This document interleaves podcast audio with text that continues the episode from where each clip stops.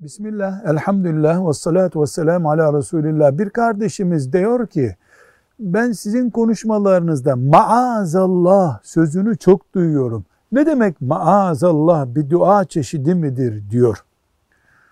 Maazallah, Türkçe maazallah diye yazıyoruz bunu biz.